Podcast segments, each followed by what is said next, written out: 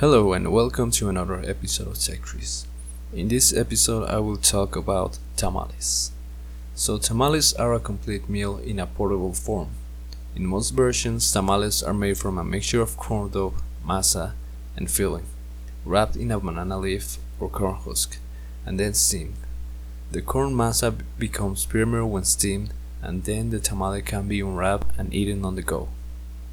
Archaeological evidence points to the tamales being consumed by the ancient Aztec and Mayan cultures. The earliest tamales were simple. They were made with beans, squash, and roasted over a fire. When Europeans brought chicken, pork, olives, raisins, and other foods with them to the New World, then tamales became more elaborate. A form of tamales is also consumed in several Caribbean islands. Tamales have been widely adopted in the United States too, around the beginning of the 20th century. The Americans adapted tamale pie, is what meat pies and casseroles made with cornmeal crust and layered tamale fillings were called. So I hope you learned a little bit more about tamales and thank you for listening. Until the next time.